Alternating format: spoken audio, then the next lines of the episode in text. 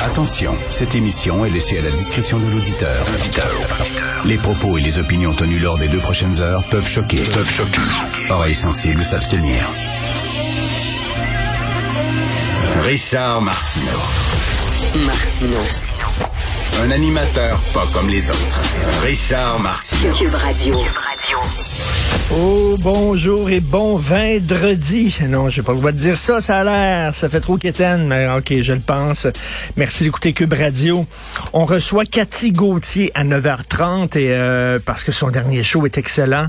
Et à un moment donné dans son spectacle, Cathy, elle a une nounou philippine, ok? Et à un moment donné, elle imite sa nounou parce que la nounou, elle est pas contente avec Cathy. Puis elle lui dit, mais Gauthier, mais Gauthier, mais... Puis tu sais, elle, elle un accent, un accent asiatique.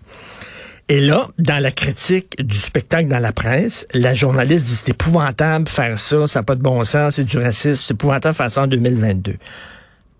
Plus capable. Je ne suis plus capable de ces niaiseries-là.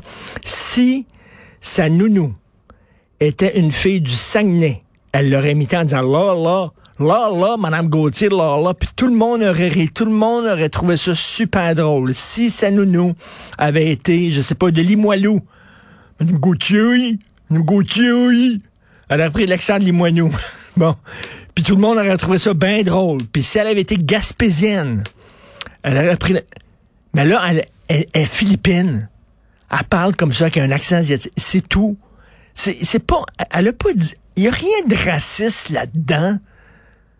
Taboire, là, la presse, comment, là, s'il vous plaît, là.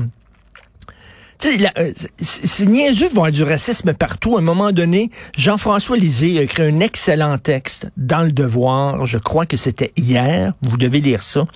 En disant à un moment donné, une cause, lorsqu'elle est poussée à l'extrême, ça devient absurde. Tu desserres ta cause. Tu sais, du racisme, il y en a, puis il faut le combattre. Mais ça, c'est pas du racisme. C'est comme si la maison était en feu, puis tout ce que tu voyais, c'est, hein, il y a un drôle de tapis la maison. T'as vu la couleur du tapis, puis c'est pas ça le problème. Attaquez-vous au vrai racisme. Peter Metlard, dans son show, à un moment donné, il parle d'auto. C'est un gars de char, il aime les autos. Puis il dit, vous autres, les Asiatiques, hein, c'est pas votre fort conduire, hein? OK, j'ai 60 ans. Je conduis depuis que j'ai, je sais pas, 16 ans. C'est vrai que les Chinois conduisent pas très bien. Mais c'est pas, je vous apprends rien, là. Ils ont plein, plein, plein d'autres qualités. Ils en ont plein de qualités. Tu sais? Ils sont super forts en sciences. Il y a plein d'ingénieurs asiatiques, tout ça. Euh, bon, ils sont performants, etc. La conduite automobile, c'est pas leur fort. C'est pas raciste de dire ça. Et d'ailleurs, Peter, quand je suis allé voir son show, Peter Metland, il y avait un Asiatique qui était assis juste devant Peter et il riait, il riait. Puis là, Peter se penche, il dit, c'est vrai, hein, c'est vrai. Le gars était crampé. Ça s'appelle rire avec les autres. Et Peter Metloud, une fois au micro, il m'avait dit, lorsqu'il était jeune, il y avait un gars qui était en fauteuil roulant parmi ses chums et tout le monde se tirait la pipe. Sais, quand t'es jeune, tu tires la pipe, tu niaises un, puis tu niaises l'autre. L'autre, il est un peu gros, l'autre, il est roux, l'autre, il est pas bon au baseball. Tu tires la pipe. Personne faisait des jokes sur lui parce qu'il était handicapé. À un moment donné, il a dit, je veux faire partie de la gang, moi. Pourquoi faites pas des jokes sur moi aussi? Je veux faire partie de la gang. Ils ont commencé à faire des jokes sur son fauteuil roulant. Ils trouvaient ça drôle parce qu'il faisait partie de la gang. Voilà, c'est tout. Elle rit pas de ça. Elle, elle, elle dit rien de.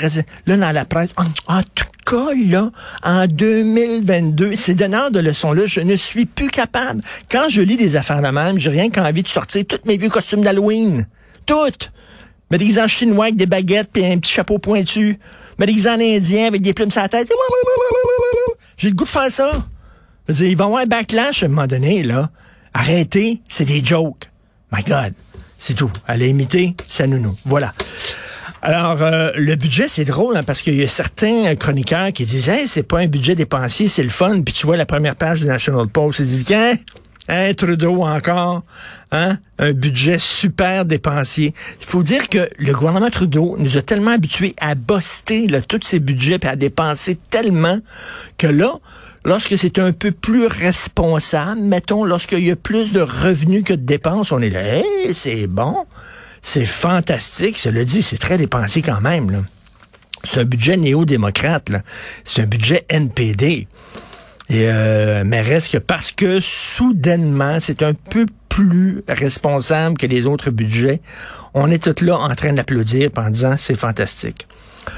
Yves Poirier a sorti une autre histoire d'horreur euh, concernant Aaron. Alors, le 27 et le 28 mars, il y a des euh, gestionnaires du CHSLD Aaron qui ont laissé des messages dans la boîte vocale du CIUS de l'ouest de l'île en disant on est débordé, on manque de personnel, on a besoin de soutien.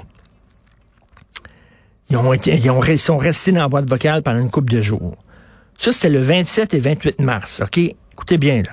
Parce que le, le, les dates sont importantes. 27-28 mars, les gestionnaires du CHSLT Aaron. On a besoin de soutien, on manque de personnel, s'il vous plaît. Ça dort dans le répondeur téléphonique. Le 30 mars, le CIUS de l'ouest de l'île dit on, tout est sous contrôle. Faites-vous-en pas tout est sous contrôle, les CHSLD dans notre coin, tout est... Alors que deux jours avant, c'était comme un message à l'aide. Tous les jours, on en apprend. Lynn McVeigh. Souvenez-vous de ce nom-là. Lynn McVeigh, c'est elle qui dirigeait le CIUS de l'ouest de l'île. Et là, on le voit là, que le maillon faible de toute la chaîne, c'est ça. C'est vraiment ça. Je ne sais pas s'il va y avoir euh, des, des, sanctions contre Mme McVeigh. Mais tu sais, la patente à gosse des Suisses, ça c'était la patente à gosse de M. Barrett, du docteur Barrett. Là, on, on, va, on va avoir là, des, une nouvelle structure, puis vous allez voir ça, ça va fonctionner. Puis tu sais, ouais, mais la structure fonctionne si les gens que tu nommes en place sont bons. Si les gens que tu nommes en place ne sont pas bons, ne sont pas efficaces, ne sont pas performants, ben ça tiendra pas la route. À un moment donné, la structure, la patente à gauche, l'organisme est aussi fort que les gens qui les gèrent. Donc, Lynn tous les regards maintenant se portent euh, vers elle parce que ça n'a pas de maudit bon sens qui s'est passé là. Et j'espère qu'effectivement, il va avoir des sanctions. Et en terminant, vous avez vu les Russes qui ont frappé une station, une gare de chemin de fer où les gens attendaient pour euh, évacuer, pour quitter l'Ukraine. Ils ont frappé. Et là, tu regardes ça, tu dis, OK, c'est quoi qui cherche Poutine? C'est quoi son but, là? Parce que, tu sais, quand tu fais une guerre, il y a un but à un moment donné. Quel est le but de Poutine? Qu'est-ce qu'il veut faire? Là, il y a de plus en plus de gens qui disent, ben, ce qu'il veut, c'est écraser le peuple ukrainien, il veut dire le raser, il veut vraiment transformer l'Ukraine en stationnement, je sais pas, mais on ne voit pas exactement quel est le plan derrière ça pourquoi il fait ça, pourquoi on frappe des théâtres où les gens s'étaient réfugiés, pourquoi euh, on tue des gens après les avoir ligotés les mains dans le dos, pourquoi on frappe euh, des hôpitaux pour enfants? Et pourquoi on frappe des gardes de chemin de fer en sachant fort bien a des milliers, sinon des millions d'Ukrainiens qui veulent quitter leur pays. Qu'est-ce qu'ils font? Ben, ils vont en gare puis attendent le train.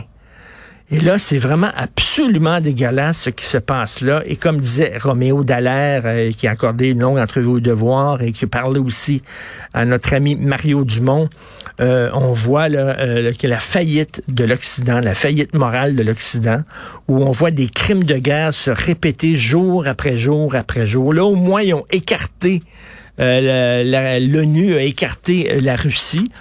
Au moins, c'est ça, là. Mais vraiment, on se demande ce que veut exactement Vladimir Poutine.